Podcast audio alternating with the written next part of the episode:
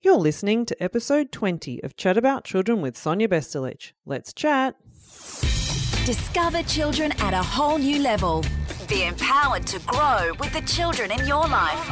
Welcome to Chat About Children with Sonia Bestelich. Hi there, and welcome to episode 20 of Chat About Children, where we chat about all things children and support and empower you to grow with the children in your life. Today, we are chatting about shyness and selective mutism. A really, really interesting topic to talk about. Shyness, we all know what shyness is, and often we hear someone being labeled as shy or being a little bit shy.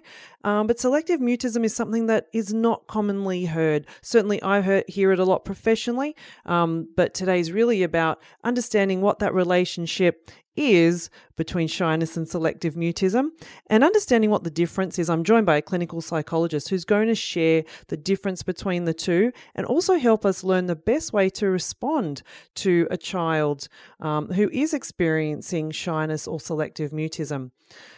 My guest also covers some fantastic practical strategies that we can start using immediately to support children to really make the best progress that they can. So let's start the chat.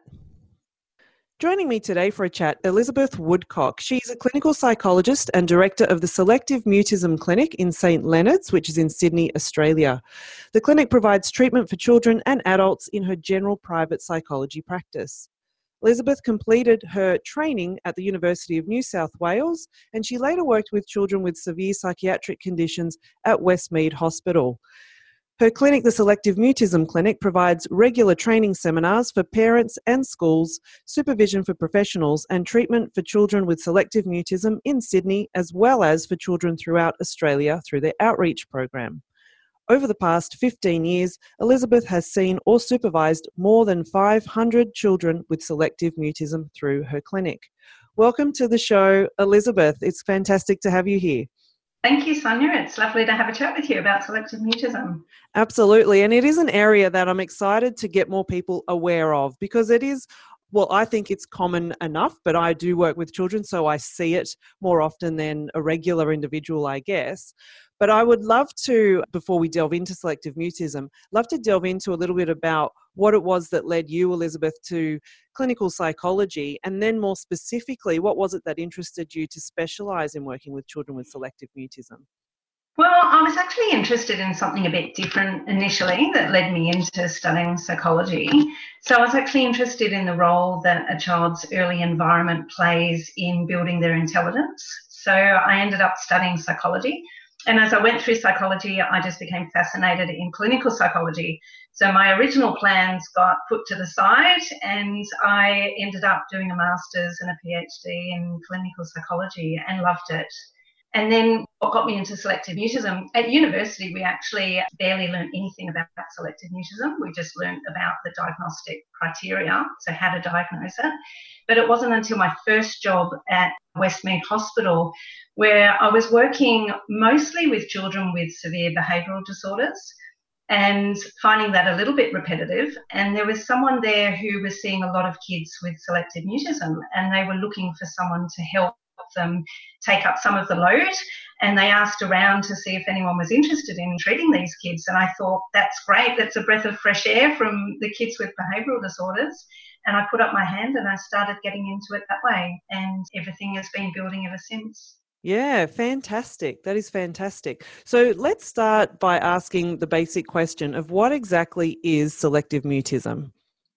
So it is an anxiety disorder. So we know that these kids do feel anxious when they're put in a situation where they're expected to speak.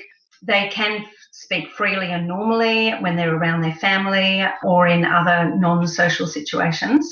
But when they're in a social situation, and typically school, and such as with their school teacher or with their peers, they feel so anxious that they're just unable to talk.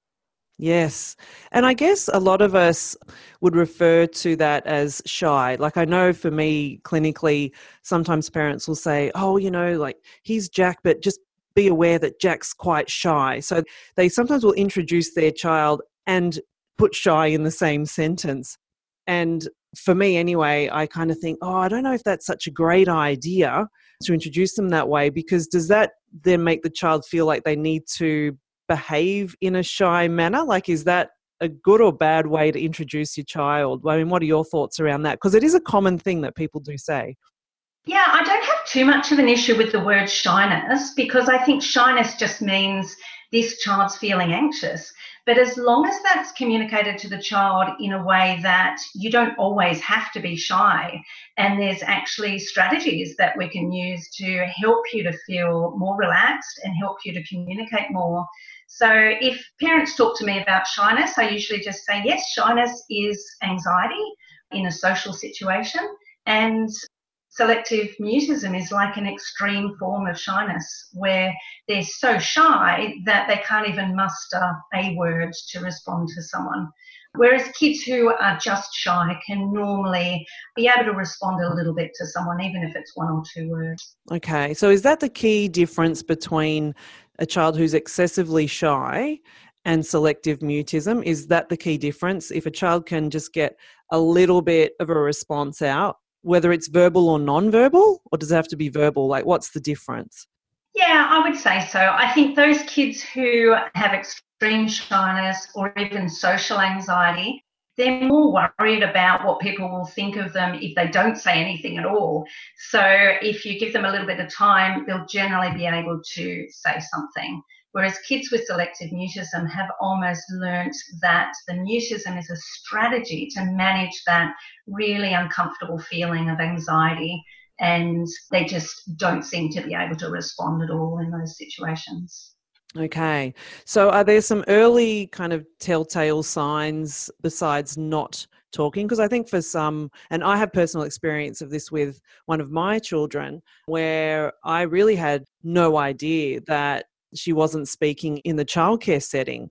She's a very chatty, happy child at home. I just assumed everything was fine and had no idea that she just didn't say a word to any of the educators. And so, yeah, I just had no clue. So I guess I look back and I think, should I have just asked more questions to the educator? Like, how could I have told any sooner than, you know, kind of a couple months down when they were like wondering about her expressive language? And I was like, what do you mean? She's really chatty. So, is there anything yeah. else like I could have noticed, perhaps, or asked? Yeah, well, that's a really common experience that uh, parents say that the preschool didn't mention this to us until, say, a year down the track. And some parents find that really hard to understand. Like, if my child hasn't been talking, why why didn't you actually say anything? So I think the onus is really on those early educators to let parents know when the child's not talking in that environment. You know, if it's gone past a few weeks of being in that situation, it's important for the parents to be told. But if you're not told, I guess some signs would be still the mutism in other social situations. So you might have visitors coming to your house, or you might go to the shops and the child might not be able to talk to strangers when you're around. But then I think you'd see other signs of extreme shyness as well. You might have a child in a pram and someone might say hi and they might hide their head in the pram. Or you might find a play group that they're just shying away from the other kids and not wanting to join in play with the other kids it really does differ between different kids because some will be more fearful of adults and others will be more fearful of kids and others will be more fearful of everyone. Mm. So I think seeing those early signs of shyness are a flag, not necessarily meaning they have selective mutism, but just something to keep an eye on and a flag that it would be good to help socialise the child more. Yes, excellent. So is there a typical age range that selective mutism is more common in? Well, it presents in all kids around three years of age. So when they start to become more aware of themselves in that social environment and start to have ideas that other people might be looking at them or judging them. And so, three to four years of age, when they're first placed in those early childhood environments or preschools, and then tends to become less common as age increases because parents will generally find a way for a lot of kids to get treatment or to help them themselves. So it becomes less common through primary school, high school, is fairly rare by the time you get to adulthood. So the most common age is three to four years of age. Okay. And it sounds like because that is the time that they're becoming more aware of themselves and perhaps thinking or wondering what others might be thinking of them, that's the age that that kind of happens. Can an event or a stress or some kind of trauma ever trigger a child to experience selective mutism, or are there other causes that might trigger it? What's your experience? Yeah, the role of trauma is extremely unlikely. So the research shows that there's no ins- no more incidence of trauma in the background of these kids than there is in the general population. We know that stress for a child who has selective mutism, sometimes stress can make it worse. So there's been a few cases where kids have selective mutism and a stressful event has happened, which could even be going on holiday or a parent traveling a lot, coming in and out of the home, and that can actually uh, cause the child to become mute with their family. So that's quite rare though. But in terms of the general causes of selective mutism, we know that it's both uh, environmental and genetic. So these kids tend to have one or both parents who say that they were anxious as a child there's quite a high incidence of selective mutism in their close families as well when they were a child, mm-hmm. and social anxiety and other anxiety disorders. So, definitely a strong genetic component, but there tends to be a lot of environmental factors as well. So, that could just be people, teachers or parents or extended family who might place a little bit too much pressure on the child to communicate before they're ready to do so. Or it could be the opposite, where people feel for the child and can see that they're anxious, and so they just let them communicate in whatever way they can and don't set expectations or goals, small goals to communicate. Okay. And then I think I was just going to add, I found in my own experience that there tends to be a whole group of factors that make these kids a little bit more self conscious about talking. So there's a really high proportion of kids who come from bilingual backgrounds or are bilingual themselves. So I think they're exposed to different languages. They are exposed to their parents having different accents and perhaps people not understanding their parents sometimes and saying, Sorry, what was that? Can you say that again? So I think that makes the child more self conscious about their own talking. And then there's about a third to a half who do actually have language problems. So that could be just subtle articulation problems, so pronouncing words, or how they group words together in a sentence, which is what we call expressive language problems. So it's a bit like the chicken and the egg, but I think those language issues make the child a bit more self conscious about, you know, I can't find words quickly or I'm not saying words properly. And then they feel more shy and more self conscious about talking. Yeah, absolutely. And we do see that quite a bit clinically when working with children. It's that balance of kind of setting them up for success so that they are achieving and building that confidence while they are you know building the accuracy of their articulation or building those expressive language skills so yeah it is a careful balance i guess so when we're looking at parents and how to respond to their child. As we mentioned before, there's that initial kind of surprise when they discover that they haven't been speaking in another environment. And sometimes I find there there can be real frustration that parents experience as well because they're like, What do you mean? They're just so happy and they're so chatty. And it can be very difficult for parents when they're not seeing their child in their true selves or their true form being expressed say in the in the education setting and it's really hard for parents so do you have any advice that would help parents as to how to manage those emotions that they're feeling and the frustration they're feeling when they, they just want their child to be happy, obviously, in all their environments? What's that initial advice for parents? Yeah, I think just firstly noticing that feeling that frustration is really normal. And even for health professionals, we're working with, you know, these gorgeous kids, knowing they can talk and seeing that they're not, it's really natural to feel frustrated.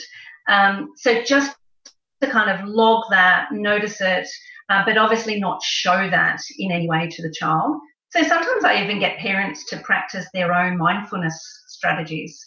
Uh, so there's lots of lots of information out there on the net where parents can read about mindfulness and learn to notice their own emotions as it starts to build up and learn strategies to kind of not let that show on the outside to the child. So just logging their frustration, but then for the child just validating how they must be feeling. So I, I can see you feeling really worried and frustrated, um, really worried and anxious. And, you know, that's understandable and that's okay to feel that way. Yeah, yeah, absolutely. And I guess that same advice is for professionals too. So it's not just parents, it's certainly for professionals where, um, you know, they've got a child that they have to, I guess, interact with daily for some of them, um, is having that patience, using, I guess, feeling words or emotion words to acknowledge how the child might be feeling um, and not putting any pressure on them. Would they be some of the key aspects kind of to start yeah. with? Yeah, yeah, okay. Absolutely. So when we first work with a child, we always say, we understand it's hard for you to use your voice. We, we know lots of kids like you who find it hard to use their voice and that it won't always be that way and that we have some ways that we can help you to be brave. Uh, we'll just take small steps at a time and one day it will be easy for you, for you to use your voice. Fantastic. So we don't let them off the hook and not put any pressure on them. And I actually like to use the words gentle pressure because mm. if we don't put any pressure on these kids to talk, they will just sit in a comfort zone and not progress. So they do need some encouragement, but those goals that we set them do need to be achievable, small goals. Yes, yes, that makes total sense. So if someone does, um, or when people do come to the selective mutism clinic, what does an assessment entail? What does it look like?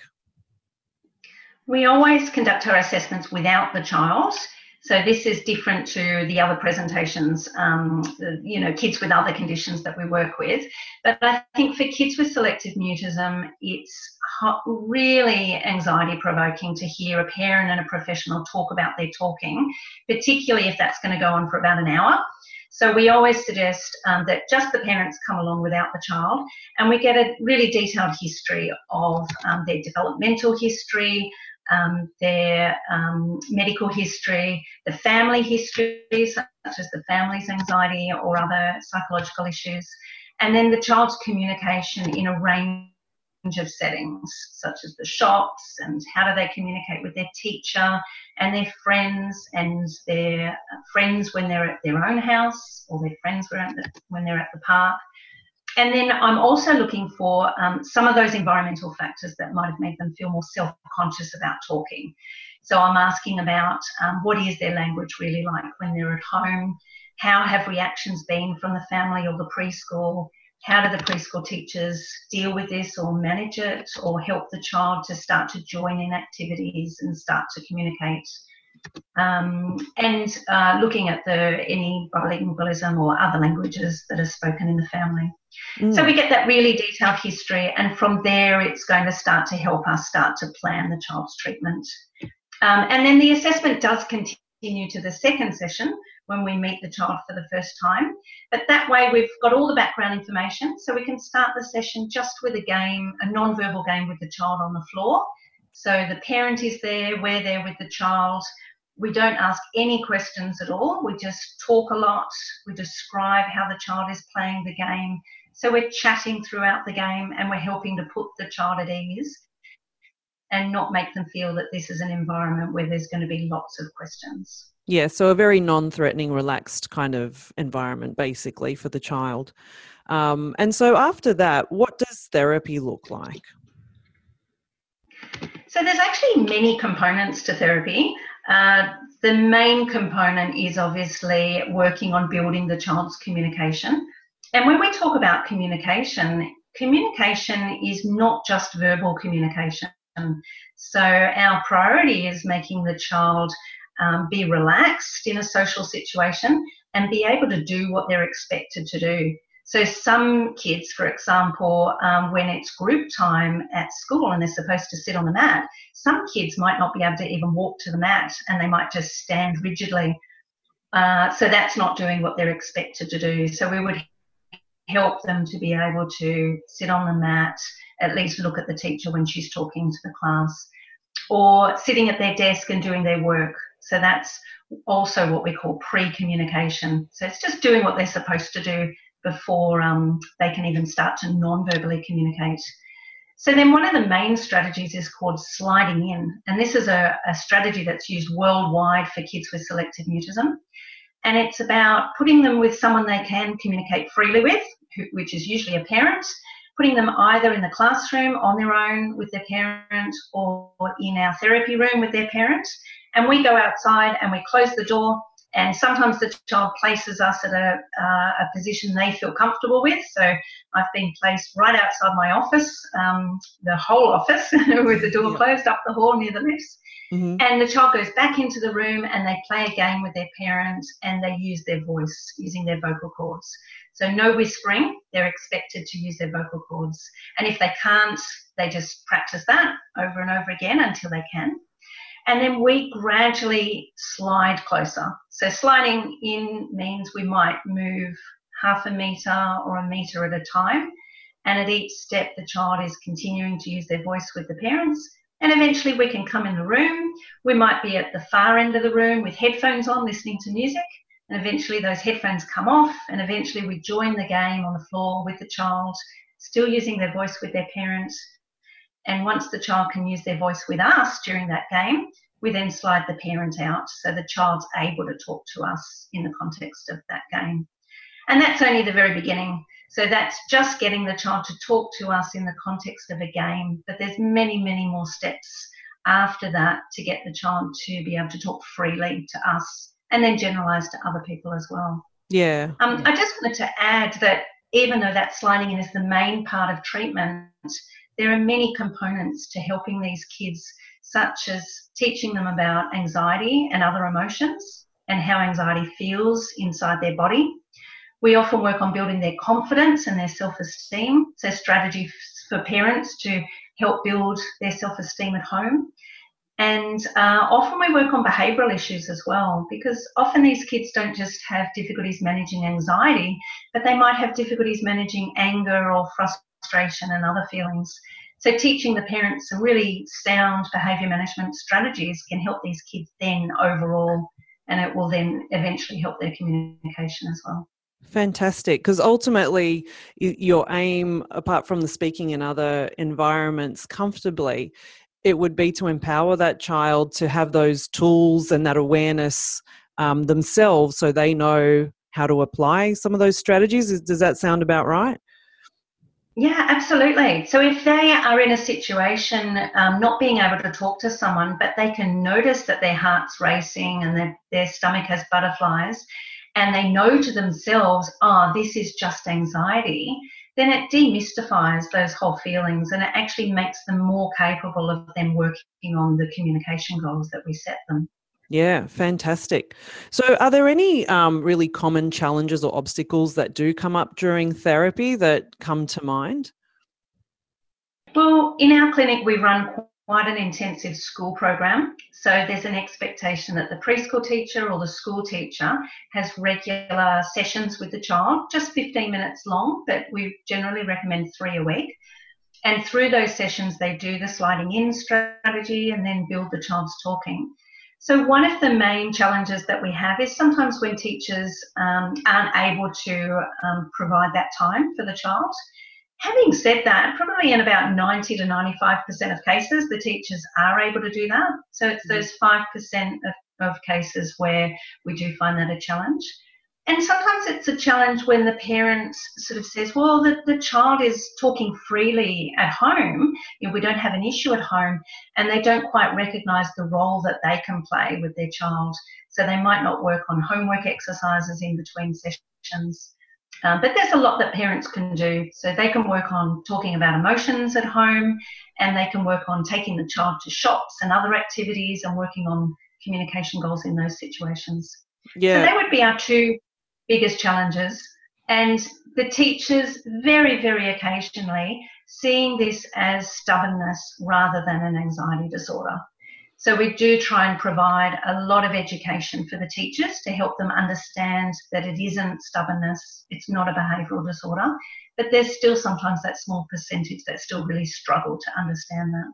Yeah, absolutely, absolutely. And I've got to say, as someone that's um, again experienced going through that process, um, it's it's really important to have everyone on the same page and working as a team. It really is a team focus kind of therapy approach and that that does maximize the progress ultimately um, so if you've got any general practical strategies, we've mentioned a few already, but are there any other general practical strategies that you have to offer that you can share with us for parents um, who have children that, you know, parents might be listening thinking, I think my child might fit the selective mutism category? What are some general practical strategies that we could offer for them right now? I think, firstly, just to be able to label how your child's feeling. So, just be able to say, I can see you're feeling anxious, and that's okay. I'm here with you, and I'm, I'm going to help you. And then also to not let them avoid social situations. So, to find a way to encourage them to join in, even if that means taking tiny, tiny steps, but approaching the social situations rather than avoiding them and also approaching, helping them approach communication, even if that means starting with some eye contact or starting with a small wave of their hand, or even if they're capable of whispering an answer to their parents rather than uh, talking to someone directly. So if they're ordering ice cream uh, at a, a, shop and the child can't say to the person what flavour they'd like, the parent, even rather than pointing to the flavour, if the child's capable of just whispering in the parent's ear, then the parent can tell the person behind the counter what they asked for, then that's a step in the right direction. Fantastic. And they're really common. They're common like everyday scenarios that we have those opportunities to to have that child just make those small steps, aren't they? Absolutely. So, we've covered a lot of fantastic information. And I wonder right now, Elizabeth, if we have or if you have a take home message to our listeners who are parents, carers, and professionals working with children, what would be your, your main take home message? I would say selective mutism, even though it's a complex anxiety disorder, it's treatable. That the younger the child is when you start treatment, the quicker and the easier it will be. So, best not to wait. And also, if parents are trying to work out if their child has extreme shyness or, or selective mutism, it really doesn't matter because the children will benefit from the strategies, um, whether they're shy or have selective mutism, and the strategies are all very similar as well. So, if they can work towards helping the child work on those small goals for communication, the child will eventually become a confident communicator. Fantastic, fantastic. Thank you so much, Elizabeth. You have been a wealth of knowledge, and I'm looking forward to lots of kids kind of breaking through the shyness or selective mutism barrier. That's awesome. It's been a pleasure. Thanks, Sonia. Thanks, Elizabeth. And what a fantastic chat that was with Elizabeth Woodcock from the Selective Mutism Clinic. I do encourage you all to have a look at her website, selectivemutism.com.au. She has some fantastic resources on her website. It also lists some of the seminars that are offered, but I certainly do encourage you to check that out, selectivemutism.com.au. So, coming up next episode, a little bit of a different topic coming up. We're going to look at the fascinating area of exercise and children. And we're going to really look at the truth behind it and debunk some myths when it comes to exercise in children. And we're also going to learn some really fascinating facts about the research that's been made in understanding the effects that exercise can have on children and really far reaching effects and benefits. So I'm looking forward to sharing that with you next episode. So make sure you tune in. Now, if you did enjoy this episode on shyness and selective mutism, please do share it with those that you think will benefit from the info, whether it's family, friends, or colleagues. Please help to get the word out and share the Chat About Children podcast as well. Thank you for your attention today. I would love for you to leave a review as well if you're feeling motivated. Otherwise, I celebrate you. Take care and chat soon. Thanks for joining the Chat About Children with Sonia Vestelich. www.chataboutchildren.com.